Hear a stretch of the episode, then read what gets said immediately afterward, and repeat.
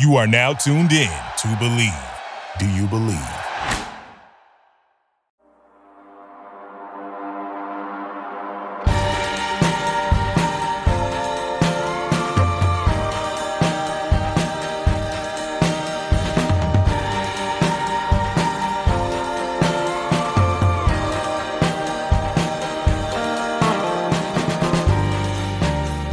Welcome to another episode of Untapped Keg, episode 34.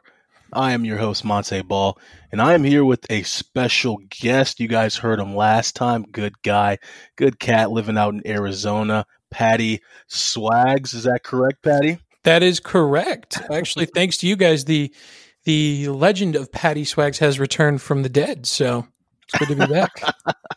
oh, that is awesome. So again, guys, I'm Montee Ball. Um, we uh, brought Patty Swags on because obviously the other co-host is RJ, my brother-in-law.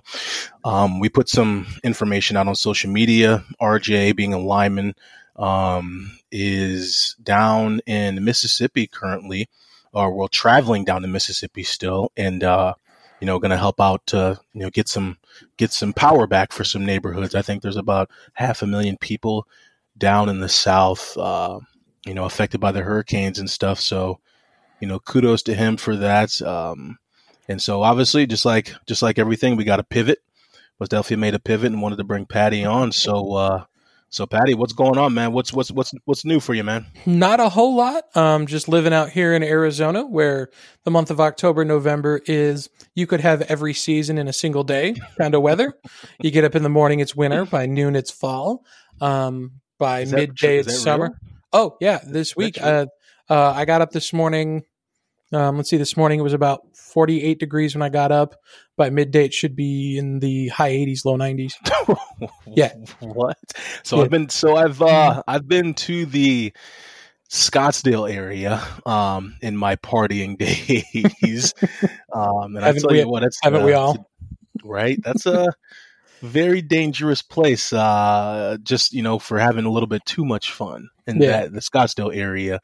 Um but Arizona is a good area. I do I do like it there. Obviously I'm up here in Wisconsin. Uh we are now experiencing some cold weather and probably going to experience it till about you know March, April. Unfortunately, you know up this way.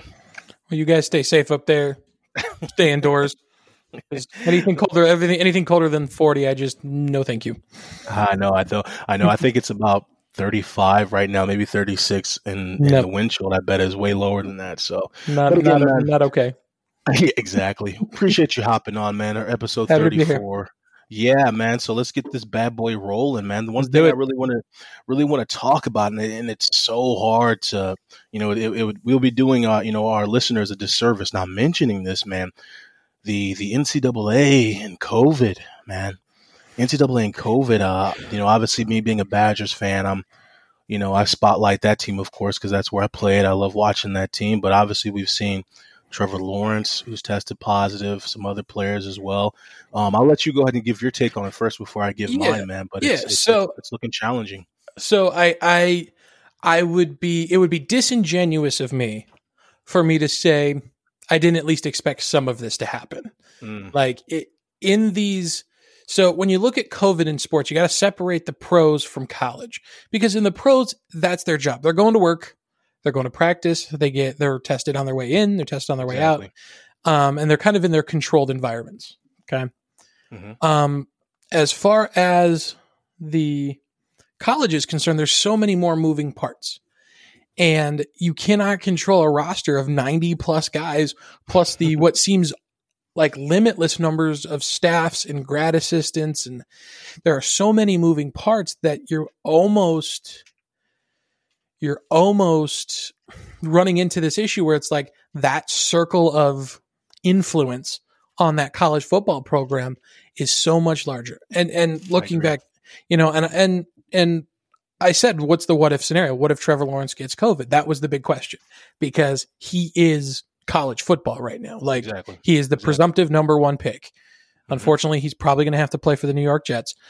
Um, and that's oof, that's rough. Ooh, trust me. and he he catches COVID. Now, he or tests positive for COVID. He didn't play this week and Clemson squeaked it out.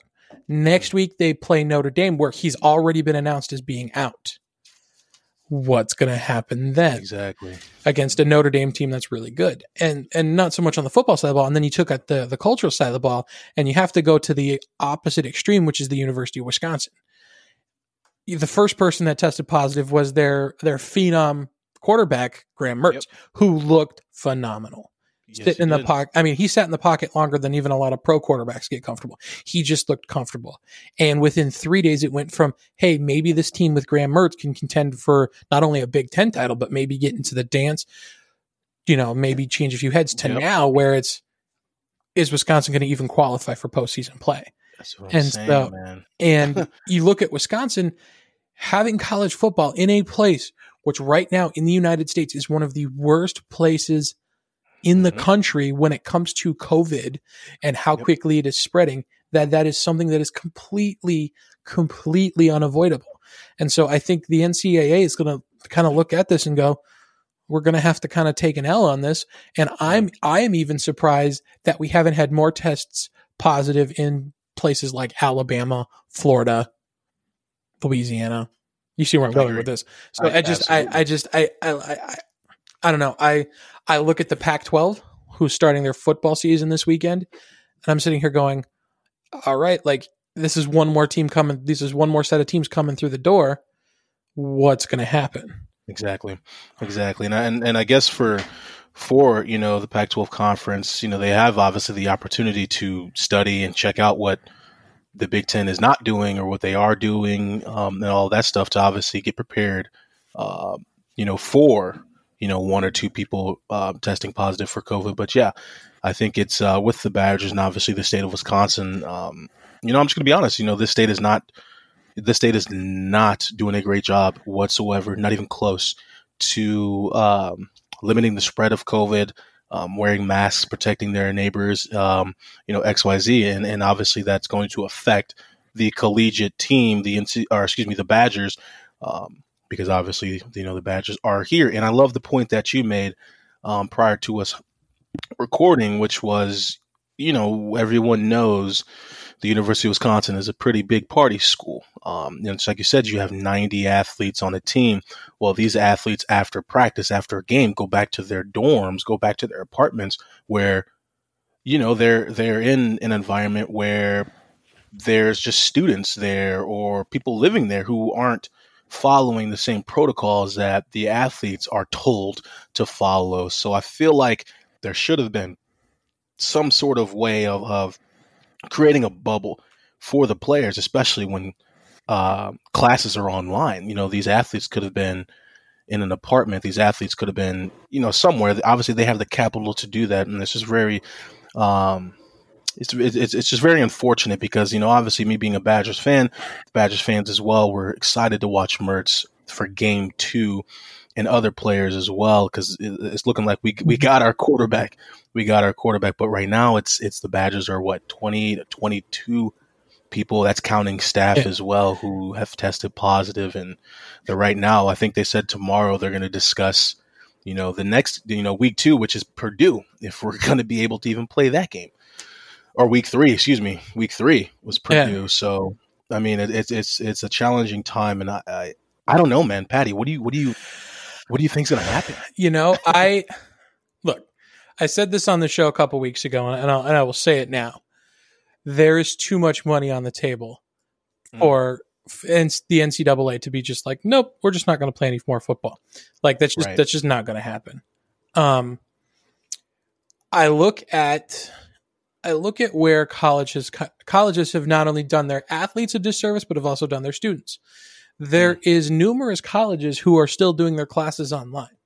However, th- although classes are online, most students are still on campus. Exactly. So uh, it, it, creates an interesting kind of dichotomy where it's like, okay, everyone's in the same building, but we're doing everything online. Like me personally, if this was going on in my college days, I would have packed my stuff up and said, nope, I'll be in Tucson with my folks if anybody needs me. Thanks. Exactly. Thanks for Period. playing. um, but I think what it what is ending up happening is it's creating these these micro environments where everyone is very close together and all it's doing is causing this virus, which we know likes close, close proximities. Ground zero for the virus in the United States was New York City, where everyone's living on top of each other, everybody's touching the same stuff, everybody's breathing the same air. And so when you look at, simply put, these places, these colleges where, you know, you're having two, two, uh, depending on how the structure is, two to four people in a room or suite, sharing bathrooms, sharing doorknobs, going down and eating at the mess, like just all of it, it just doesn't work. And I think that, I think depending on how things go going into 2021, I don't think it'll be as big an issue with like college basketball or any any sort of smaller teams. But when you have this many people mm-hmm. interacting with this many other people, like the the numbers were always against football being success, successful without a problem. And I think honestly, if this Clemson story doesn't get worse, like if Trevor Lawrence tested positive, how many other people are going to test positive from exactly. Clemson in the next week? That's even assuming Clemson decides not to, you know, test. And I put air quotes around that if they said, "Oh, we're going to test," but not really. Again, there's right. there's too much money on the table, and so I, especially. I yeah, yeah, with the quarterback too, just like you said. I mean, the quarterback's in the huddle, mm. breathing in everyone's face as he's calling the play. Yeah, right. Exactly. Like what? So, you know, so I just I I can't sit here and say you know certifiably that like yes, well we have a national champion. Yes, we had a World Series champion. We had a Stanley Cup mm-hmm. champion. We're going to have a college football champion. What yeah, that looks I mean, like, we, uh, like what that looks like, love, mm, we'll see who knows? Yeah, I love your take, man. I love your take. So glad you're on this episode because you make such great points, very, very, very valid points. Is the NCAA is not going to stop. I mean, as we all know, uh, the NCAA is a, a, system. It's a giant. It's uh, money driven, very hungry business. It's not going to stop. But what is it going to look like? Playoff uh, you know, once we get to playoffs and the championship, what what is that all going to look like? I, I think uh, the starting quarterbacks from each of the four teams that qualify should just have to play Tecmo Bowl against each other, and nobody gets Bo Jackson. right, Bo Jackson is such a cheat code on that, such a cheat code. But that's interesting, man. It's a very interesting tape because, you know, it's it's it's I, am glad I'm not in the position to where I have to make that decision because obviously you're talking about you know student athletes where there is no union. Um, you know they don't really have a union that's uh, pushing you know for them, pushing for their rights, um, etc. So it's it's it's it's getting kind of tricky because these are kids. These are kids. They're not paid uh, at the moment. So what what is so what is it going to look like? It's going to be very interesting. Yeah, I I, I kind of wish I was the person in the chair who got to make the decision because first and foremost, like you should be watching out for your student athletes. Like right. these are 18, 19 and 20 year old kids. They don't mm. know what's best for them. At, at mm-hmm. 18 years old, did you know what was best for you? Probably not. Dude, I didn't know what was best for me at 26. That you know, uh, I fair. Um, but you, but you know, I just I can't I can't sit here and say I'm okay with what the NCAA is doing because mm. yeah, we're, we're, we talk about these positive tests like they're numbers, you know, in a spreadsheet or pieces on a chessboard, and we we talk mm. about them from the from the lens of hey, Graham Mertz tested positive, so I can't watch him play football. When what I think the conversation should move to is okay, we're getting these positive tests. What is the likelihood one of these athletes gets really sick? Mm-hmm. You know, mm-hmm. granted, yeah, most college athletes, I mean, if you're a college athlete, you're in better shape than the the the right. other portion of the population in most cases. But that doesn't, you know, there's been a lot of information out there about oh, young people can't get sick. That's that is an absolute farce. Um, it absolutely is. Young people are dying from this disease, and mm-hmm.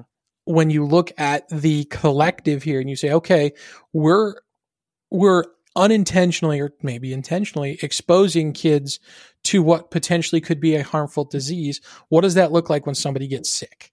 What mm-hmm. what happens if a player ends up in the hospital? Because that's the next step. That's the thing that I think scares me the most is what happens when somebody else gets really really sick.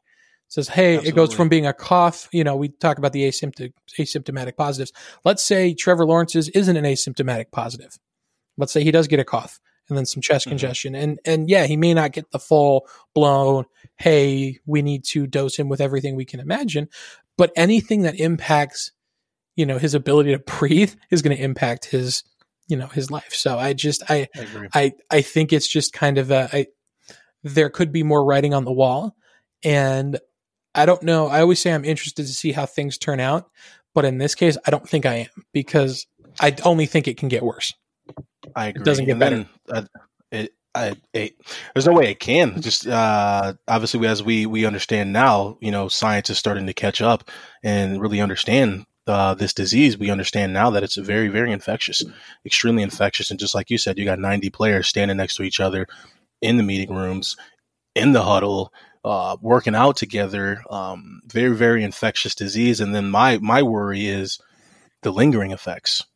You know, what's going to happen? You know, when the, these players are catching it at 18, 19, and 20 years old, 10 years down the line. You know, what are the lingering effects of COVID? We're starting to see a little bit, but, you know, we really don't know yet. This is still a new disease to us. Right. And our youth is catching it. So, Yeah, and what happens? I mean, what fair. happens? I mean, is it going to be a thing now where you know if you're going forward, you know, you're talking about any sort of pneumonia or anything of those natures? I mean, I'm not a doctor, but you know, you talk about some of the, the scarring on the lung tissue that they're expecting to see. Like, Mhm. we have no idea what the long term Right. ramifications of of Mhm. people getting sick from this disease.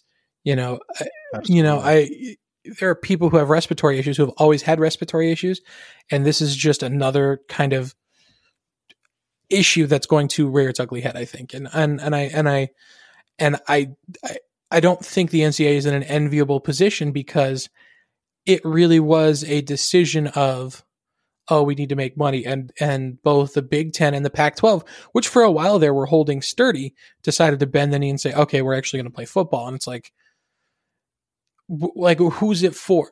You know and so like what like like for me personally as a college football fan I love college football. I love what it represents you know? Absolutely. you know it it team spirit. team spirit and you're tied to a Mhm. team i am more heavily tied to arizona state football than i am to any sort of professional fan because i literally went to arizona, 100%. arizona state like i am a sun devil and so i'm tied Yep. to that program but like am i tied enough to that program to want players to get sick I, no and anyone who and anyone who says oh yeah well i want my football back well you know what then you clearly don't care about the athletes who are playing on the field Mm, mm. So that's my question to you, Patty. Is is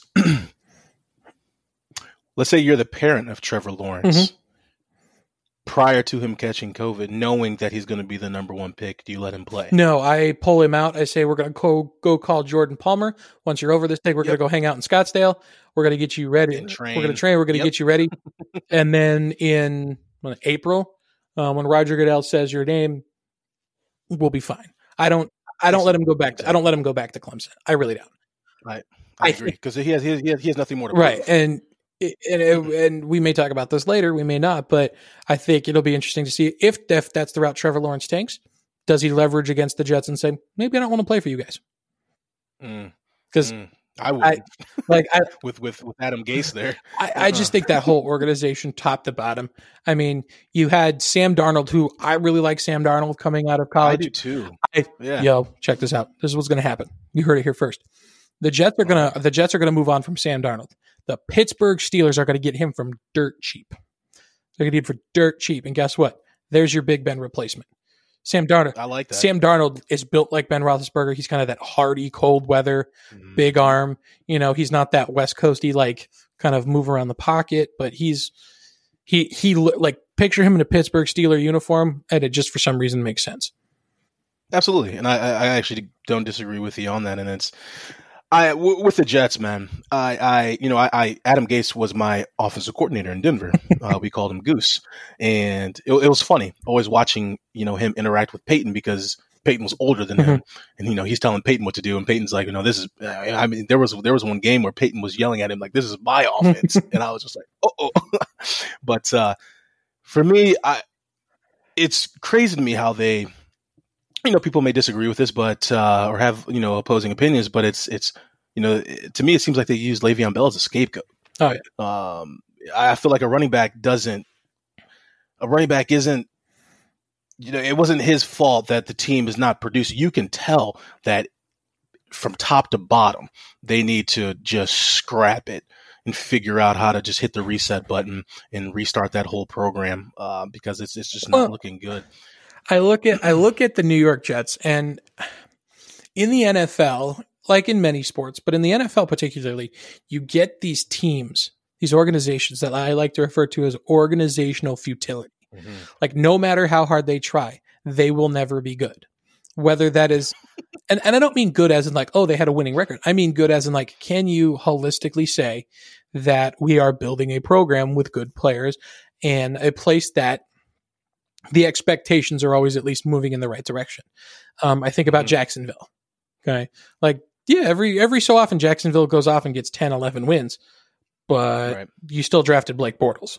Like, like, and then you paid Nick Foles all that money just to trade him to the Bears, and now you're setting up to probably draft Justin Fields. Like, what? What are we looking at there?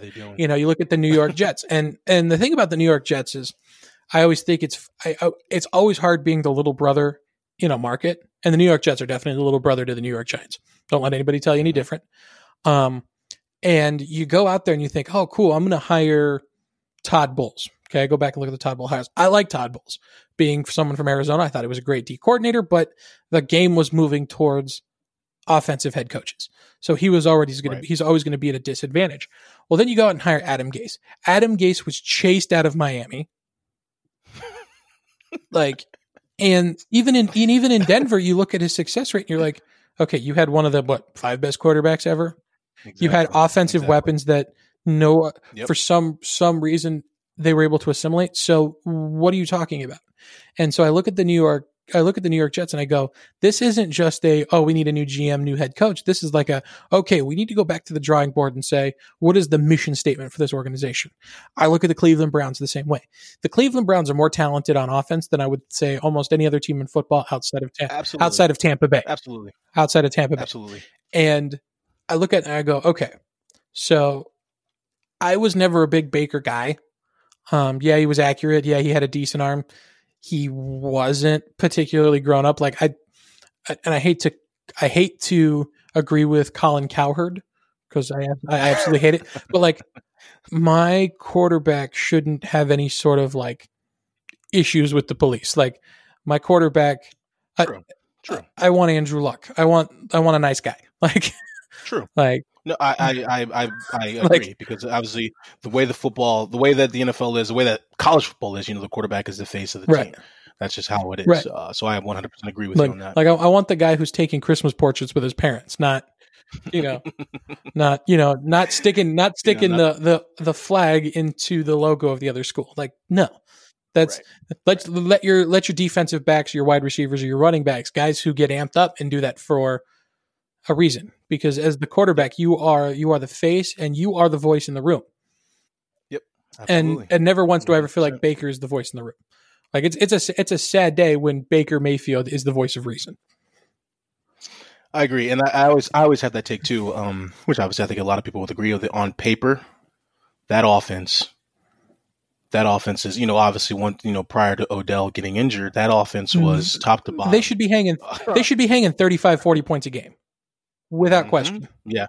Absolutely, absolutely, and it's interesting to see. I mean, I think that in comparison to the Jets, I see though, I see the Browns making progress as an organization.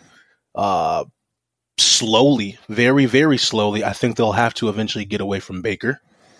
Um, now, I don't know who that replacement's going to be. I don't know what that's going to look like, but I feel like having a strong running back tandem like that, mm-hmm. and obviously a threat on both sides that being Landry and a healthy Odell, I feel like they have to get a quarterback in there that so, my goodness. So here's can... here's here's my thought on the process. Cleveland's got to get got to get clever to find the money. Mm-hmm. But you hear to hear first. I got one word. It's three letters. Uh oh, hot take hot right take. here. Here we go. D A K. Dak. Oh, I think he's done. I, I think Dak. I think Dak is done in Dallas. I think Dallas did him a disservice in Hold up, hold up. You saying Dak is you? Dak, see, you guys are hearing it here first. Dak to the Browns. Dak to the Browns. I think that. Ooh. I think that what's going to end up happening is I think that Dak and the Cowboys and, and and and Jerry Jones doesn't always like to negotiate in good faith. And honestly, like looking back at his injury, like yeah, he got the the thirty two million dollar franchise tag. That's great. Um, I wasn't big on Dak's demands as far as like what he wanted as a quarterback, but I thought the Cowboys should have moved at least a little bit. And now Mhm. looking at what the team looks like with out Dak Prescott, even with all of their their great offensive line, their running backs, their wide receivers, like it was something missing. And I would I would think that if I was Dak Prescott, I now am a free agent, and my free agency starts now. He's not going to be back Yep. by the end of the season. So his. Right, so his free agency starts now. And what he should be doing is every week turning on the TV and going, okay, who needs me? Hmm. And who can who can really benefit from my services? And I think you see this more kind of in the NBA. Um, my mind goes back to Horace Grant going to the Magic and then Mark Jackson ending up at the Indiana Pacers. Yeah, some 90s NBA references there for you Yeah. where it's like what's going to take me what's going to take who can i take to the next level because if Dak Prescott were to show up in Cleveland automatically that team gets better 100%. 100% that team gets better Yep. and I like your takes, man. Oh, sorry. Go ahead. And- I'll let you, I'll let and you finish. Dak Prescott yeah during the draft process he wasn't the most mature person in the room but he really is kind of a grown up like he's not You can, we, we you can watch him. We you, we can. He's mature. Yeah. You can see. and he's not making stupid see it. progressive commercials. You know, he's studying a playbook and making sure that like he's feeding all of his horses and making the right reads. Like, Hold on a second. Let me. So we got we got the first hot take. We got Darnold, Sam Darnold, going from Jets to the Steelers, Mhm. which that's not that crazy not. Of a take, and I didn't even think about that because obviously we all know Ben is Ben is getting up there. He's he's got one, two, th- three, maybe Uh, of two- he's got he's two years and a shoulder injury away from that being exactly. like exactly. And then you got Dak coming back from his injury, no longer in Dallas, going to Cleveland. Baker getting traded, most likely. Where do, okay, where do you see Baker going? Well, that's it. See, that's the problem because I don't Denver. no. Oh God, no. Oh God, no. well, Elway, you know, Elway likes to take risks on quarterbacks. Yeah, but I, I think Elway's getting to the point where he's like, you know, maybe not. Hmm. like, uh, is Drew Lock the answer? I don't know. Like, there are times where I see I see Drew Lock and I'm like, oh my god, he's you know he's making all the He throws, he's making all the reads, Yeah. and then there's times where he'll make throws and I'll go, did I miss something? I mean, it's it's it's a learning experience. I think that you know, obviously, I'm biased. I'm a Broncos. I well, I think we forget he only has like seven or eight starts under his belt. Like, Exactly. let's let's settle down. And he's also not working. He's he has yet to work with his full functionality of wide receivers. He there's never been a time where Noah Fant, uh, KJ Hamler, Sutton.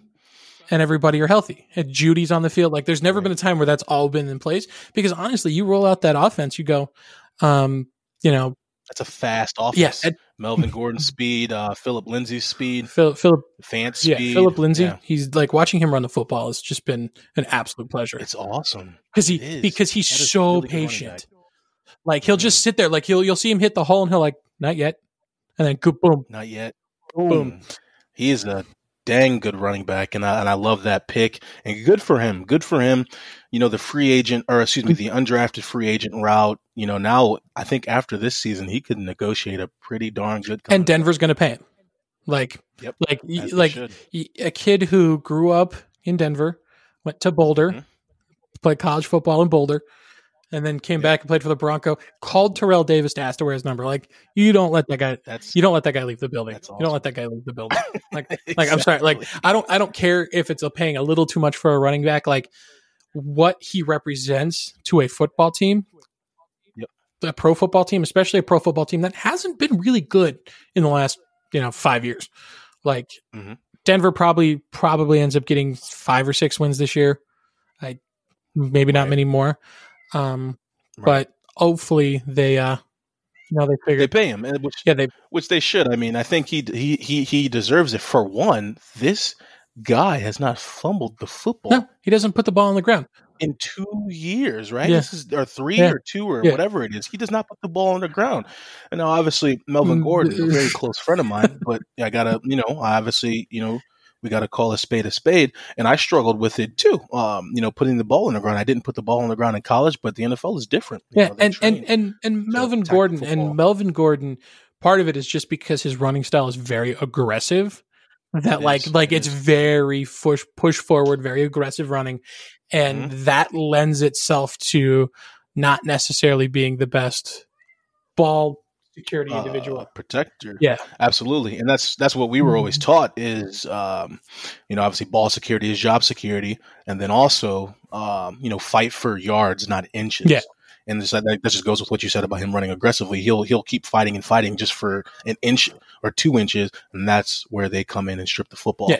Um, Yeah, so and and I hope Melvin turns it around. You know, obviously everyone understands what happened with him off the field, Yeah. his DUI, and maybe he's going through some stuff. But uh, that that that's a really good tandem back there. Yeah, well. and I think and I think th- I think what Melvin Gordon finally has is a tandem partner who's as who's good at the things that he's not good at. And the same thing with Phillip Lindsay is you know, they're they're both very different running backs. And when people said, "Oh, they're paying Melvin Gordon," I was, I was like, "Whatever." It's Melvin Gordon, former first round pick, great running back, great guy. Like, had the, the DUI, whatever. Like, I don't know the I don't know the circumstances. It's not my job. Um, like cle- Yeah, I mean, clearly, I- Denver I- was not concerned with the situation enough to be like, "Oh, we've got to do an internal investigation." No, he probably had a couple. He got pulled over, and and probably what ended up happening was he was stopped for suspicion of a DUI. He still has to go to court. There's there's so many things with DUIs that I hate how it's reported. It's like, oh, Melvin Gordon got arrested for a DUI. I was like, mm, did he actually get arrested? Did he actually go to jail? Exactly. Or was he written a ticket? They towed his car and said, hey, show up to court so we can figure this all out. Like, figure this out exactly and that's why like i had i had uh uh koa denver the radio station out there reach out to me to do an interview i mean they reached out to me the day the next day and uh i turned it all down because i'm like i don't know anything about the situation i'm not going to speak on it uh because i don't know and obviously you know melvin being a friend of mine i'm not gonna no. i'm not gonna use that opportunity to get my name back Well, in the media that, that's Yeah. just a poor yeah. And, and, uh, yeah. And, and to be fair, I mean, to, to be fair to the reporters, I mean, True. what it, it almost seemed too perfect. You know what I mean? It was like, this is a little too Mhm. familiar. And, you know, you went through your Exactly. situations and you were, you know, your Yep. kind of battle with your alcoholism and, and Yeah, kind of came, alcoholism. and came back out the other side. I, again, I don't know the situation. Melvin, I don't know Melvin. Um, he seems like a stand-up guy, Well, and I, and. I wouldn't assume any Well, other way. Wisconsin is uh, Wisconsin's a big party Well, school. I'll and- just leave it at And the that. thing is, is he grew he grew up in Wisconsin, yeah, and it, Mhm. um, my dad grew up in Wisconsin. I mean, consuming alcohol is a cultural thing out there, and unless you like have seen it before, you don't really ever get it. You know what I mean? Unless it's like something that Right. you've seen or experienced, like you don't really get it. And so again, I think I think time will tell. Like I said, I don't think Denver didn't seem worried about it. Otherwise, he They they, otherwise he wouldn't have played. He had the uh, the the what, flu-like symptoms a week ago. uh, strep, Strep throat. throat. There it is. Um, Yep. Which again, it, it wasn't strep throat. I don't know. Could he have had a really nasty cough? Again, have, Strep throat. yeah. Melvin out there kissing kissing some people he shouldn't be kissing. No, but Yeah. uh, that's the Broncos, man. I'm, I'm I'm looking forward. To, I mean, yeah, I mean they they got a lot of rebuilding to do. Uh, Honestly, You know, what it's- the it's- surprise thing it's gonna here, I've. I've I've always kind of knocked on John Elway for a lot of things. Mm-hmm. That offensive line he's put together, with the exception of the right tackle um, who opted Yeah. out, Dalton Risner, Lloyd Cushenberry, Garett Bolles. Um, Garett Bolles has actually been rating particularly well by Pro Football Focus this year, and Hmm. quietly, like, and I think the the inclusion of Mike Munchak to that coaching staff has really just turned the tables and kind of turned that that Denver Bronco offensive line around. You know, we talk about Drew Lock didn't take sacks this last week. It was not a it was an ugly football game. It was. And it was. It, but I think they're doing the brutal. I think they're doing the good. And and like I said, this Chiefs team now with the addition of Le'Veon Bell, this Chiefs team's going to win the Super Bowl. Like I mean, come Well, on, like- man. That team is that team is like like I look at I look at like Brady, I look at Brady and Tampa Bay, and I'm like, cool, you guys got Antonio Brown, cool, he's going to be fun for like a couple weeks, and then he's not going to get the ball enough. He's going to say something, and Bruce Arians is going to beat him up. Like, like it's going to be real fun for like two or three weeks. Like, don't get this twisted. Like, it's going to be really fun for two or three weeks. God. I just hope Antonio keeps his mouth shut. and See, just, and that's just just appreciate the opportunity of being back in. you. You have an opportunity not only to be back in, you're back in, not playing for you know with Tom. Yeah, you're back playing with Tom Brady and Rob Gronkowski and Mike Evans and Mm. like in an offense run by Bruce Arians, who's going to build things just for you with your skill Mhm. set. Just, just shush. Just shut up and play. just- just exactly. Go to meetings. Exactly. You know, make sure you're taking care of your feet. If you need some socks, let us know. We'll send you some socks. we'll make sure to take care of you. That's, I'll, that's I'll send you. I'll send you some lotion for your feet because that's them's gross. okay, get some gold So, on. uh, so man, um, a little segue here. You know, obviously can't avoid this. You know, Halloween, man. Well, happy Happy Halloween. Happy Um, Halloween to everybody out there. Yes, sir. Yes, sir. Yeah, I'm. Uh, you know, I'll be dressing up today with the family, and we'll be doing a, um, you know, something. Um, don't really know what I'm going to dress up as. I think I'm going to go with. Um, I think I'm just going to wear a suit and paint my face, you know, as if I'm appear dead and just be a dead businessman. I don't know. Um, but uh, but did you did you do anything exciting? Um, I actually didn't do a whole lot here. Um, Mhm. you know, again, still trying to keep the social distancing. I went over, Absolutely. hung out with mom and dad. Um, shout outs to, to Pete and Lori out there in Tucson. Um, we, we sat and we watched one of our favorite Halloween movies. It's technically not a Halloween movie, but I guess it'll count. I was sit down and watch Beetlejuice. You know, Oh I yeah. mean, it's great, oh, great yeah. spooky, you know, Michael Keaton. Michael Keaton, Oh yeah. Alec Baldwin, you know, Yep. a very young Winona Ryder, you know, and just kind of That's a that's uh, you know and and as an adult as you as you kind of age with those movies like it's way funnier than you think it is like like when you sit there and kind of watch it you say okay you know the people who are working at like the the DMV for dead people had to co- yeah. like had to commit suicide to become civil servants like that that to me like whoever thought about that was having themselves a good day um but yeah and then we did we did some pumpkin carving and then my 5-year-old niece um what my mom did is she went and bribed her cul-de-sac with candy so that way my niece could go trick or treat and made sure everybody had candy right. I did the whole social distancing thing so it was it was a nice touch I, I sat around and uh, just hung out with my dad while she was out walking the kid around but yeah I mean it wasn't Good bad stuff, it wasn't bad. I mean, it was nice. It was like three o'clock in the afternoon, so it wasn't like Halloween. It was like you know, it was daytime. But I, I think here I I look around and I see a lot of people, a lot of my contemporaries, still doing the Halloween party thing, and I'm like, Like, and I hate that every every conversation Ugh. comes back to COVID, but like you know, in in a world where we're very social creatures, like that's what it comes down to. And I look at and I Mhm. go, there's 20, you know, I see these Instagram stories. I'm like, there's 20, 30 people and, you know, at some of these parties. I'm like, cool. The odds are against you. I mean, there are places where you Yep. are testing it, you know, 12, 15, 20, 25%. If 25% of people in a given area are testing positive, that means one out of every four people would theoretically would test positive. absolutely, absolutely, and I agree with you there. I see Instagram stories as well with people who are one of my good friends. Uh, she, uh, man, she's in northern Wisconsin, and she was out and about at a wedding. There was like 40, 50 people, and I was just like, Mhm. oh man, we got to be responsible. Especially this is pretty much ground zero of America right now, uh, Wisconsin. So it, it's it's it's disappointing. And so my family, it's just going to be literally six of us, the family, dressed up with the nephews, having having fun and doing a scavenger hunt in the house. Yeah. Like, So it's uh, just, Yeah. there's a responsibility that goes along with. Yeah, the- and and and, and again, it, Halloween doesn't have to be big; it just has to be there. Um, And I think if you give, you know, especially if you have kids and you give them kind of a sense of normalcy, um, I think Yep. Thanksgiving to be the same way. I think coming into you know the end of November, especially as y'all get colder up there, more people are going indoors. Mhm. I think the smaller type of celebrations, I think I- actually enjoy more. Like kind of everybody It's more intimate. more intimate, It's more, you know, get the, get the Yeah. smaller turkey and you, everyone gets their favorite thing, you know, as opposed to trying to make everybody happy. And Of course, unless you're my mom who makes everything. But it's just, it's just What's the, what's your favorite dish? What's your favorite oh, dish? Dude, dude. I'm such a I'm such a stuffing person. Ah, it's me too. I, I I knew I liked you, man. I knew I liked you. I, Stuffing. I, I'm You I'm the guy I'm the guy who will wait for everybody else to take their stuffing, and I'll just take the bowl the stuffing is with me and go sit down. And my mom's like, well, "What if just walk around and and, people?" My mom's like, "What if people want seconds?" I was like, "Well, they should have got there firsts.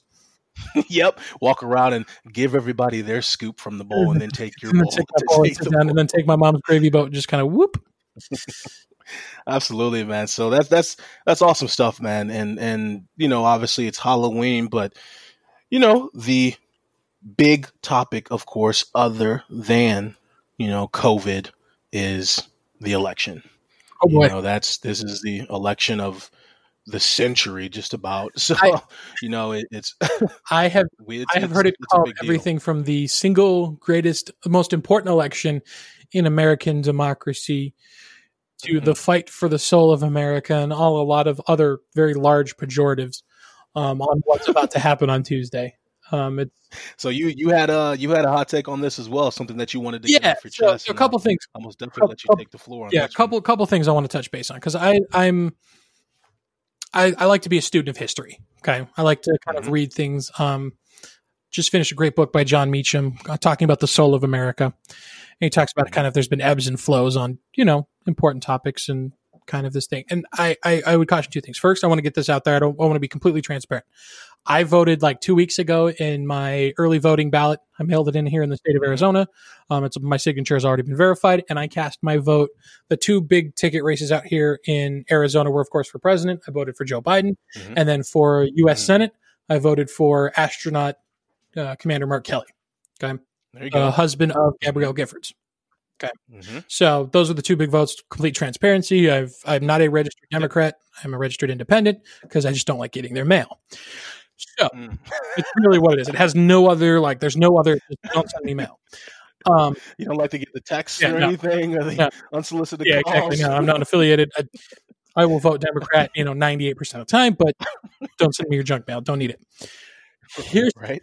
here's my thing about the election. Two things. One, this election is going to be the biggest election in U.S. history. If you look at like the Hmm. state of Texas, more people have voted early ballots and mail-in ballots in the state of Texas than in voted the entirety of 2016, and we haven't even hit That's election huge. day. That's huge. That's huge.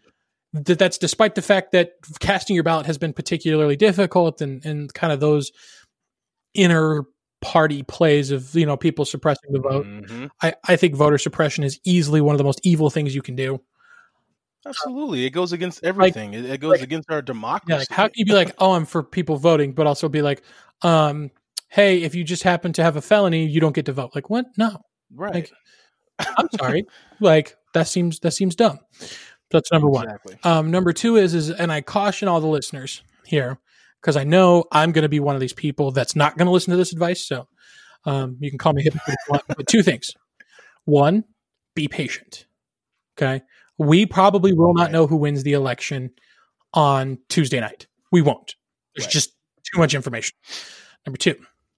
And, and I say that only like unless if someone wins completely big, unless we get like a landslide Someone wins Florida and like, like I mean, I mean, if if Joe Biden wins Florida, it's that's a over. ball game. Like there's there are very few pathways for the president to win re-election if he doesn't win Florida. That's twenty. That's twenty nine electoral votes in the war chest. Thanks for playing. And also, if Florida falls, then you're probably guessing Georgia probably falls too, and then, then it gets even worse. But I th- again, I think it's going to be very hard for us to determine a winner. So be patient. But Hmm. I would say the other portion is that as well, you're being patient, remain engaged. Don't just turn it off. And the reason why I Right. say that is you have to be careful with any candidate, one candidate in particular, from declaring themselves the winner and saying, I've won, stop the counting. Okay. Because what that is basically saying is your vote does not matter. And I think that's very, very, very tricky. So be patient, but remain engaged. So that way, if in the event something that doesn't sit right with you, you're at least aware of it, and then you can take whatever vocalizing steps that you want to take. But I don't think that we won't know a winner Tuesday night. I would say probably by Friday we have a better indication. I know people are like, well, why don't we know sooner? I was like, have you ever tried to count, a ballot? It, it took Florida. It took Florida in 2000. In the year 2000, when the, in the Gore Bush election, there's a good, there's a great documentary on HBO about this. Um, I think it's called 537, which was the number of votes that Bush won Florida by after the like second recount that they decided to stop halfway through or whatever. Um, we talk about kind of okay, make sure that the counts are good, the counts are accurate because this is the ballgame. And so I think that they're like I said, be patient but remain engaged. Um, if you have a particular news organization you like to view, view them, but also make sure that you're opening up your ears to other voices. Exactly. Um, you know, be, exactly. because at the end of the day, we're all going to have the same president. Exactly, and that's that's kind of you know what I wanted to chat about a little bit here too. Is obviously, yeah, people, you know, there's such a there's such a political divide in this country. Uh, of very, it's almost there's some animosity. Um, you know that that that's involved. Well, there's no not, it's No, not kind of there. We all know there This is. is this is Red, Uh, this is Red Sox Yankees meets Dodgers right. Giants with like a scoop of Bears Packers. Like it, it- there is such a vitriol between the, the the two parties, and and I say the two parties, and I don't mean like we're all Democrats we're all Republicans. I'm talking about Right. the liberal and conservative ideologies.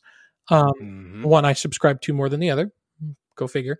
Um, but um, but I think there is a uh, there's a tribalism that has has occurred. There's a there's a populist tribalism that has occurred that I just think that like things are things could get a whole lot worse. But I think it is our responsibility, not just we should, but our absolute damned responsibility to no matter how this election turns out to be like, okay, let's pump the brakes. This was a really strange year. And we it was. It's. It's. and we need to do our best to make Um, sure everything works out. I agree, and and I I want to pull back to what you said earlier, which was no matter what, we are all going to have the same president um, that we were all going to have to accept and, and you know work with in, in, a, in a way, in a sense, and and it's just uh, you know I look at other countries, other uh, you know advanced countries, and you know they have obviously their divides as well, but it seems like there's not as much animosity um, and obviously, I, am not living there, so you know I don't know what I don't know. But just from looking from afar, it seems as if they don't uh, have so much tension um, as we do over here. And, and, And and part of and I- and part of that too comes from and a lot of governmental systems like a lot of governmental systems have shied away from the one stinging powerful executive like a lot of right, the winner takes Yeah, all the- the- kind of the- a lot of teams uh, not a lot of teams a lot of countries see got me talking sports now i'm talking politics a lot of countries well, I mean, it's a good, it's a yeah, good parallel. really good parallel because you talk about people wearing Yeah. their flags and their hats and Yep. it- it's it's it's the same. It's it's it's SEC football just moved.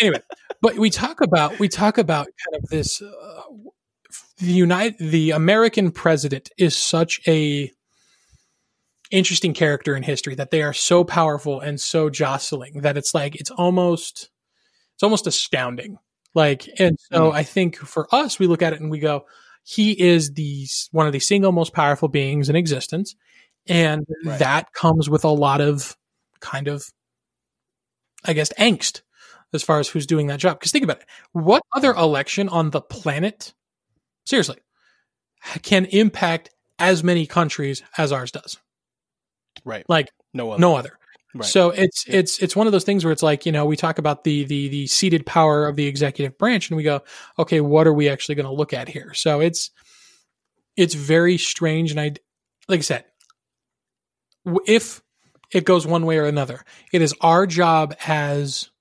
americans constituents voters people who live in this country to make sure that we continue to hold those in power accountable because I like. I don't think that we do enough of, yeah, we can sit here and talk about Trump this, Biden that, you know, oh, I hate this or I hate them. But I think it is our responsibility as as citizens to remain engaged.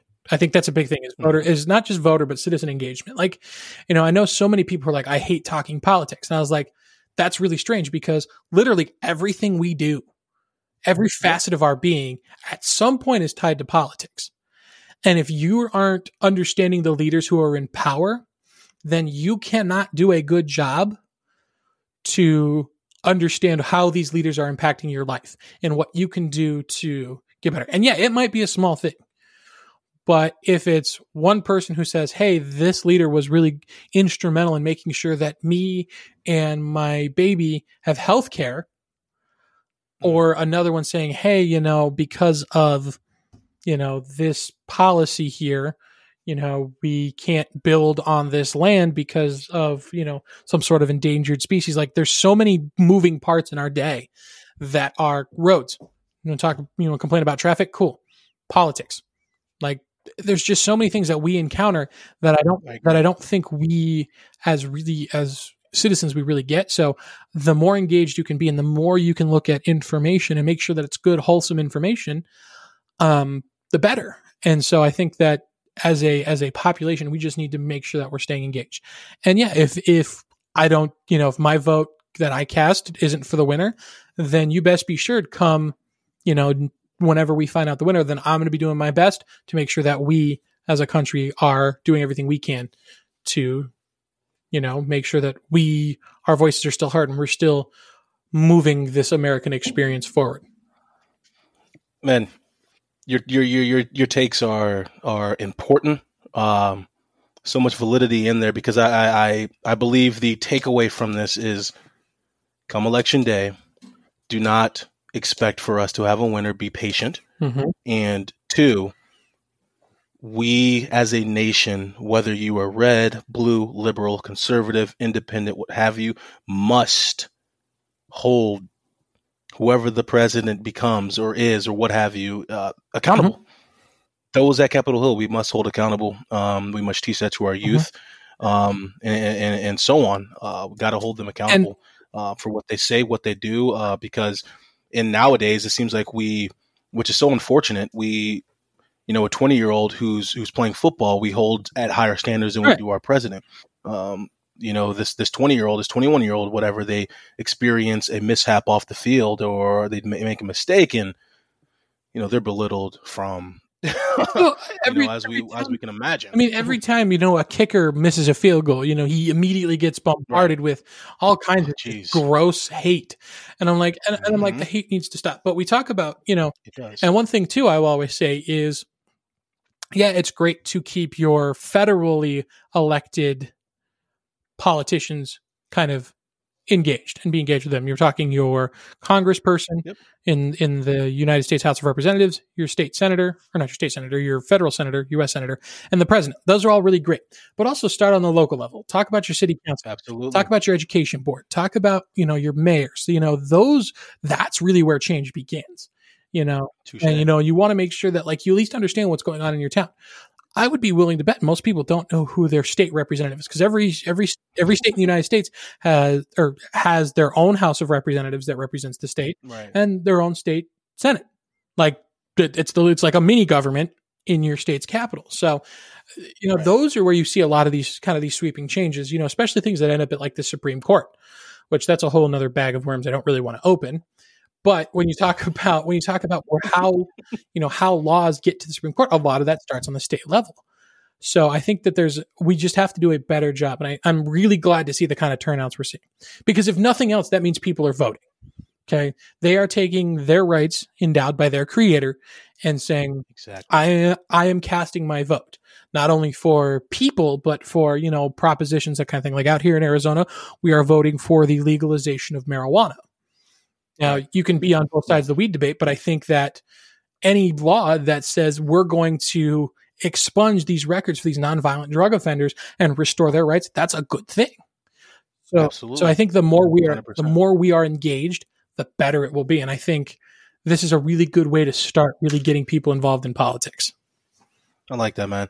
I like that, and I think it's I think it's important too that we have these conversations, is because we can't avoid it. We can't act like it doesn't exist. But I feel like we we need to hold people more accountable. We need to encourage people to read more, uh, watch more news, get more involved with their local governments because that's just as important, maybe even more important than it is focusing yeah. on what's happening at Capitol Most towns should have some sort of a local paper. Now, those, those have been kind of kind of gotten rid of since to corporates are buying them out. They're just eh, local papers are expensive to run. I'm not I'm not going to twist that, but there should be some local news outlet that you trust.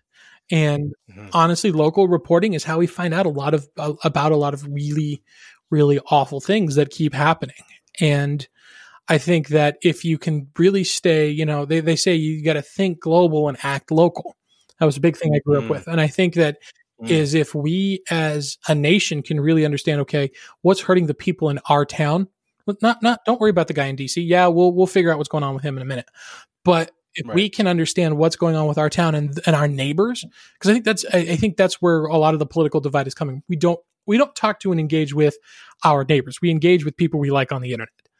And the, it's, it's true. Like, how, how many, how many people that like live next door do you actually talk to on a regular basis? Probably not that many That's a really good point. and I- and I'm I'm, That's I'm guilty of it too. Now, thankfully, my you know my parents only live a couple miles from me, and we talk to their neighbors, and you really kind of get a grasp for you know what's going on. I think kind of overall, I think it's just it is best for us to understand how our neighbors think because then that way we can help understand where they're coming from and why they would do or act or say or vote a certain way because if other people around you are hurting that means something something's amiss so I, the better we understand each other the better we are as a country and yeah this is some really crazy call to order of like yeah talk to your neighbors maybe don't want to talk to your neighbors i don't know but not my job No, no. I mean, the point's there, there. which is the point is there. The point is there, one hundred percent. Um, you know that that that that goes another conversation. Again, I don't want to open up. that- It's another bag of Yeah. worms, but the whole social media, Yeah. Facebook, uh, the power of Facebook, the the lack of censorship on Facebook, etc. That's an entirely different episode that I would love to get into. you know, with you in the future, but uh, oh yeah I, my goodness, Patty, I, I I love your takes on stuff. I really, really do. RJ as well. Once he listens to this, I think he's still on the road, but uh, I love that, man. I love that. So, what we like to do, man, at the end of each episode, and again, if I if if you got more you want to chat Yeah. about, please feel free. But at the end of each episode, we kind of like to talk about some Sunday football. Not really dive too much into Sure. it, but we like to make our picks. Like, who do you think? And then I'll do my pick second. Um, we like to go with the team first. Who do you think today is uh, the team, the underdog team, who's gonna not necessarily shock the world, but who do you think is gonna outperform their, you know, what's on paper?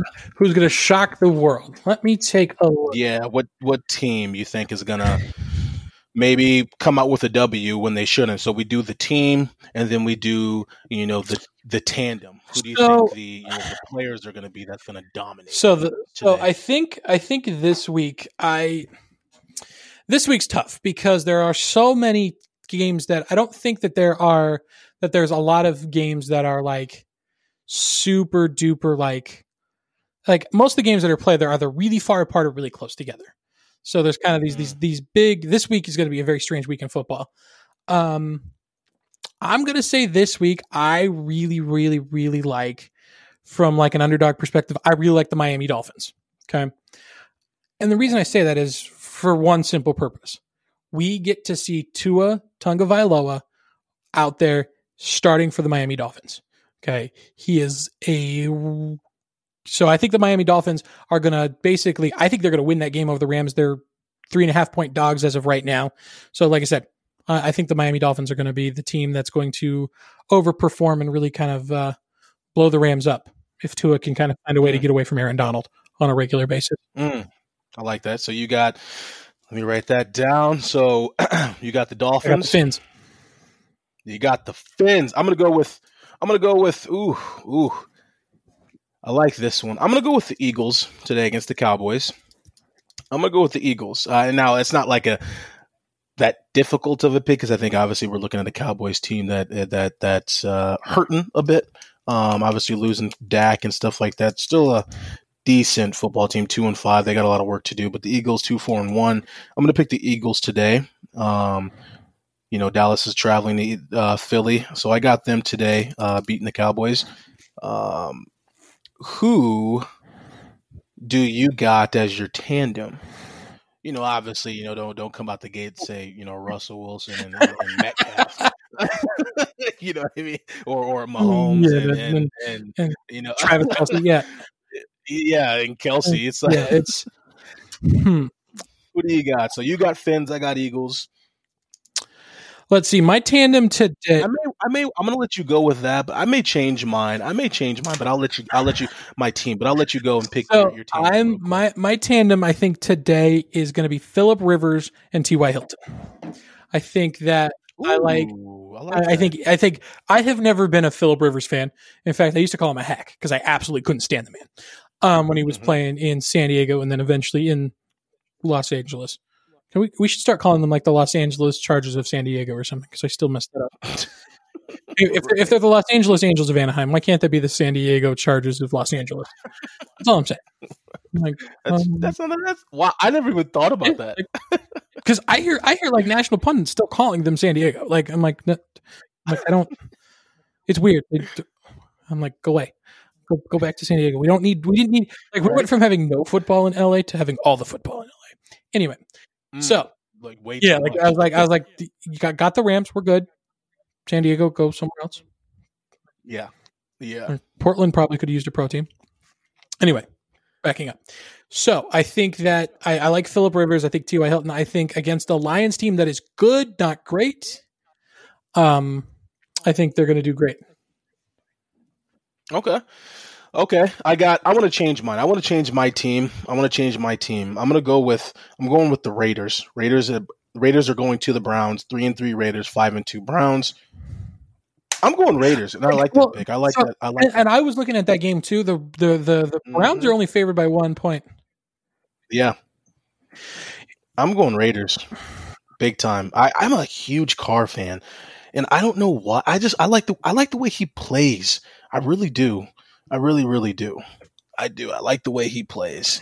Um uh so I'm gonna go I'm gonna go Raiders over the Browns for sure. Um and as my tandem, ooh my tandem. So it doesn't have to be with the Raiders. Actually, I'm to keep it there. I'm to keep it there. I'm to go. Mm. Who do you, ooh, you know, I RJ knows I always take my time on this one. I always take my time. I think I'm gonna go. I'm gonna have to go Carr and Ruggs, man. Absolutely. So okay, here's here, here's my thing about Henry Ruggs. As I love I love what Henry Ruggs represents. It's just like it seems like he puts up these really big numbers, but if you look a little bit closely, like he isn't going out there and catching the ball 15, 16 times. Right. Um, he's Right. got, you know, he gets four or five catches, and then there's one that he's going to break for probably you know sixty yards of a touchdown, which is great. Like, don't knock the guy, but like, I just I've always kind of felt that like the you know the when Oakland drafted Henry Ruggs, it was like they had a very specific plan in mind, and it was like okay, we need our version of Tyreek Hill. Now the difference being is Henry Ruggs is costing the Raiders what Tyreek uh, three times what uh, Tyreek Hill was costing him after he was drafted. Um, like just a fact. So I, I, I don't know. I, I like the building and I like Derek Carr. I still think that when if Jon Gruden has an opportunity to take a quarterback he likes better, he still does. But I think that's a good pick today. Mm. I think that, Mm. um, I think that Cleveland team, um, again, we've said it uh, all day is very talented. Right. Um, but it seems like they just can't click. They just can't put it all together. That that they lack that adhesiveness, that just that flow, yeah. um, that organization. And but I but I but I have obviously as we as we all know, you know they're playing better than they have in the last what like 10, Yeah. seven eight years. Cleveland? Uh, yeah. Cleveland. Oh, this is the, this is the best I've seen Cleveland play probably in a decade or better. like- right. like it just is and that's and that's partially because like the talent i would say the nfl is more talented now than it's ever been like there's not a there's like not a that. single like there's not a take. single team in the and i've said this about baseball and i've, I've definitely said this uh, about the nba like the level of talent now is higher than it's been in like 10 years and part of that is because a players are um playing longer tom brady's what Right. 40 like and two I just we're doing a much better job of developing talent early every single team in the nfl has like at least one superstar like Mhm. Think about it. Every team has at least one superstar, if not two. Like, you know, and even I know Jerry Jeudy for the Broncos. He's gonna be a, he's, He's gonna be a stud. on. I still think. I I still think that we don't make a big enough deal about Bradley Chubb.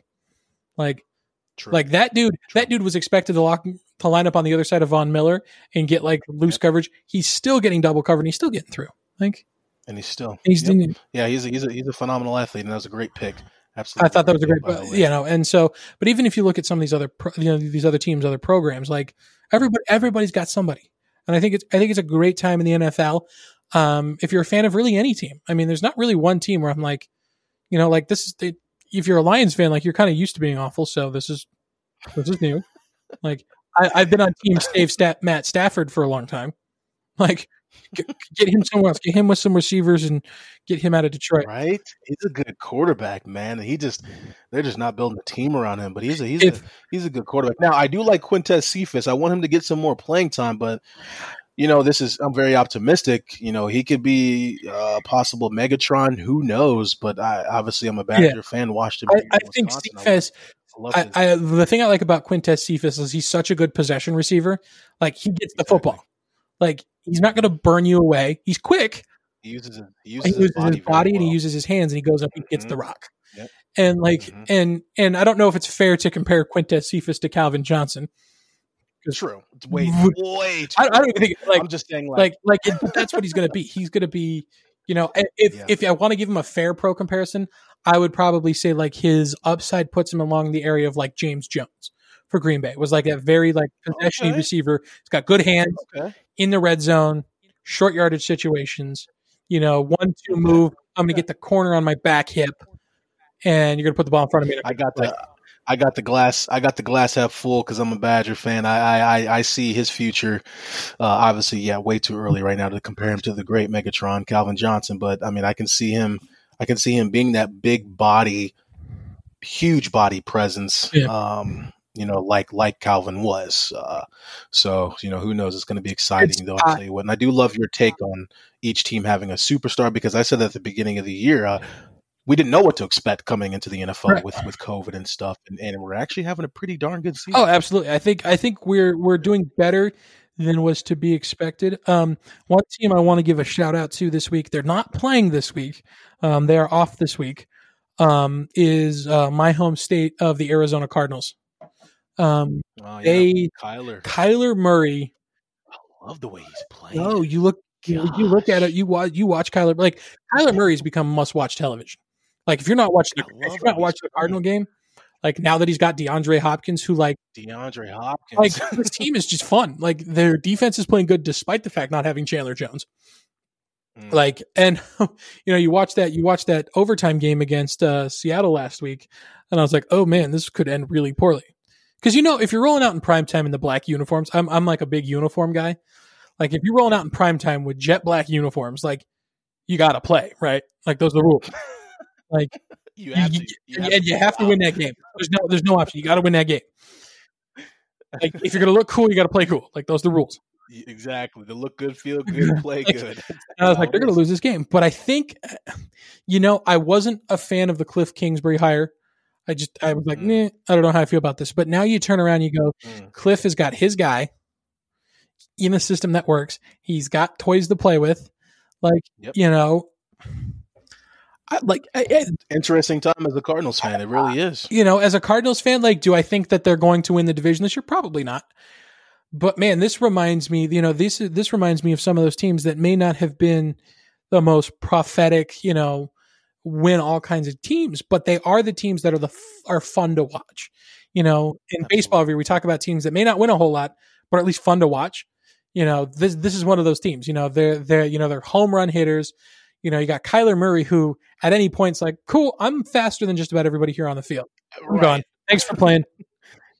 You know, He's like the uh, old school, the Vick good what was Madden, Madden 05 Madden 04, or yeah, 04? four of Michael. Yeah, You're like, okay, my playbook is I'm gonna run four verts. And just scramble and run. Yeah, I was always a big fan of doing it, but with the 689 hook, so you had the wide receiver bending in towards the sideline in case I, I rolled to my left and I was going, no, just kidding. Bloop. Boop, gone. Gone. I love But- it, man. I love Yeah, it. Kyler Murray Uh, must must see TV. I like that. I like that. It is. It is. It's exciting time to be the Cardinal, uh, be a Cardinals fan. Uh, such exciting and fiery takes, man. I I I I, I want to close this bad boy out and thank you, man. Uh, thank you for for for joining My me absolute pleasure. on this episode of Untapped Keg. Obviously, RJ, you're going to be listening to this. Please drive safe, man. Please be safe down there. Uh, us, you know, regular folks appreciate the work that you do of getting neighborhoods their power back on. Um, we we most definitely uh, take our hats off for that, man. Um, we appreciate that, Patty Swags. Thank you Oh, to those listening. We really appreciate you guys tuning in to another episode of Untapped Keg. Um, I am your host, Montee Ball. You can find me on Twitter at MonteeBall28. Uh, Untapped Keg is on all social media platforms as well. Please subscribe um, to our podcast, iTunes, Spotify, Stitcher. Um, give us uh, give us a good rating, please, and please shoot us some questions, topics, whatever, and and we'll cover it. As you can tell, we just like to spitball, chat about whatever we want, kind of the man cave vibe, um, and and and uh, get some things off of our chest. Um, Patty Swags, man, can't thank you enough. Uh, Absolute ple- I'll, I'll let you share whatever you want to share. absolute pleasure being on. Um, 2020 has been a tough year for all of us. And I Mm. think this is a good time to be alive and be in a place where we can really kind of kind of talk things out and kind of discuss. And so thank you all the listeners at home. Um, you can find me at Patty Swags both on Twitter and on Instagram. Um, you Oh, can see the the the the the wicked awesome Batman pumpkin I carved this year. Dude, seriously, seriously, I dremeled it. It looks awesome. Anyway, yeah, you got out. you got you got to check it out on the gram. But um, you all, thank you for listening at home. Uh, Montee, thank you for having me on. Thank you for being Yes, a voice sir. of reason in uh, Mm, untime, appreciate untime that, perilous times. Uh, RJ, thank you so much for helping those out um, down there who have been impacted by not one but two, but possibly three hurricanes. Seriously. Mhm. Um, Mhm. and make sure you all, if you haven't voted already, um, if you're listening to this, uh, make sure you do get out there and vote. If you have a mail-in ballot, make sure you fill that out and you drop that sucker off at your recorder's office to make sure your vote counts. Because right now, more than ever, um, voting's important. So I'll leave it at that. Yes, sir. Thank you for mentioning that. Thank you for mentioning that. Again, guys, thank you for tuning in. And, um, uh, you know, try to be better today, you know, than we were yesterday. Um, because I always forget what RJ says, but I love what he says because, you know, if, if we're trying, all that, that's all that matters is just try. And obviously, I probably screwed that up. Uh, missing my uh, partner in action right here. He would have, you know, killed that line right there. But thank you guys for tuning in. Um, it's an honor, and uh, you guys take care of each other.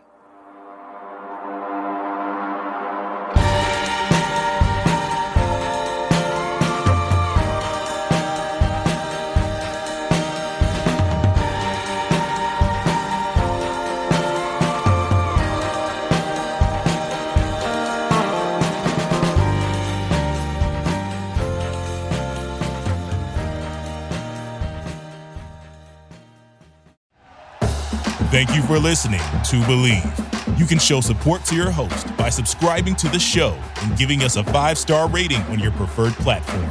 Check us out at Bleav.com and search for B L E A V on YouTube.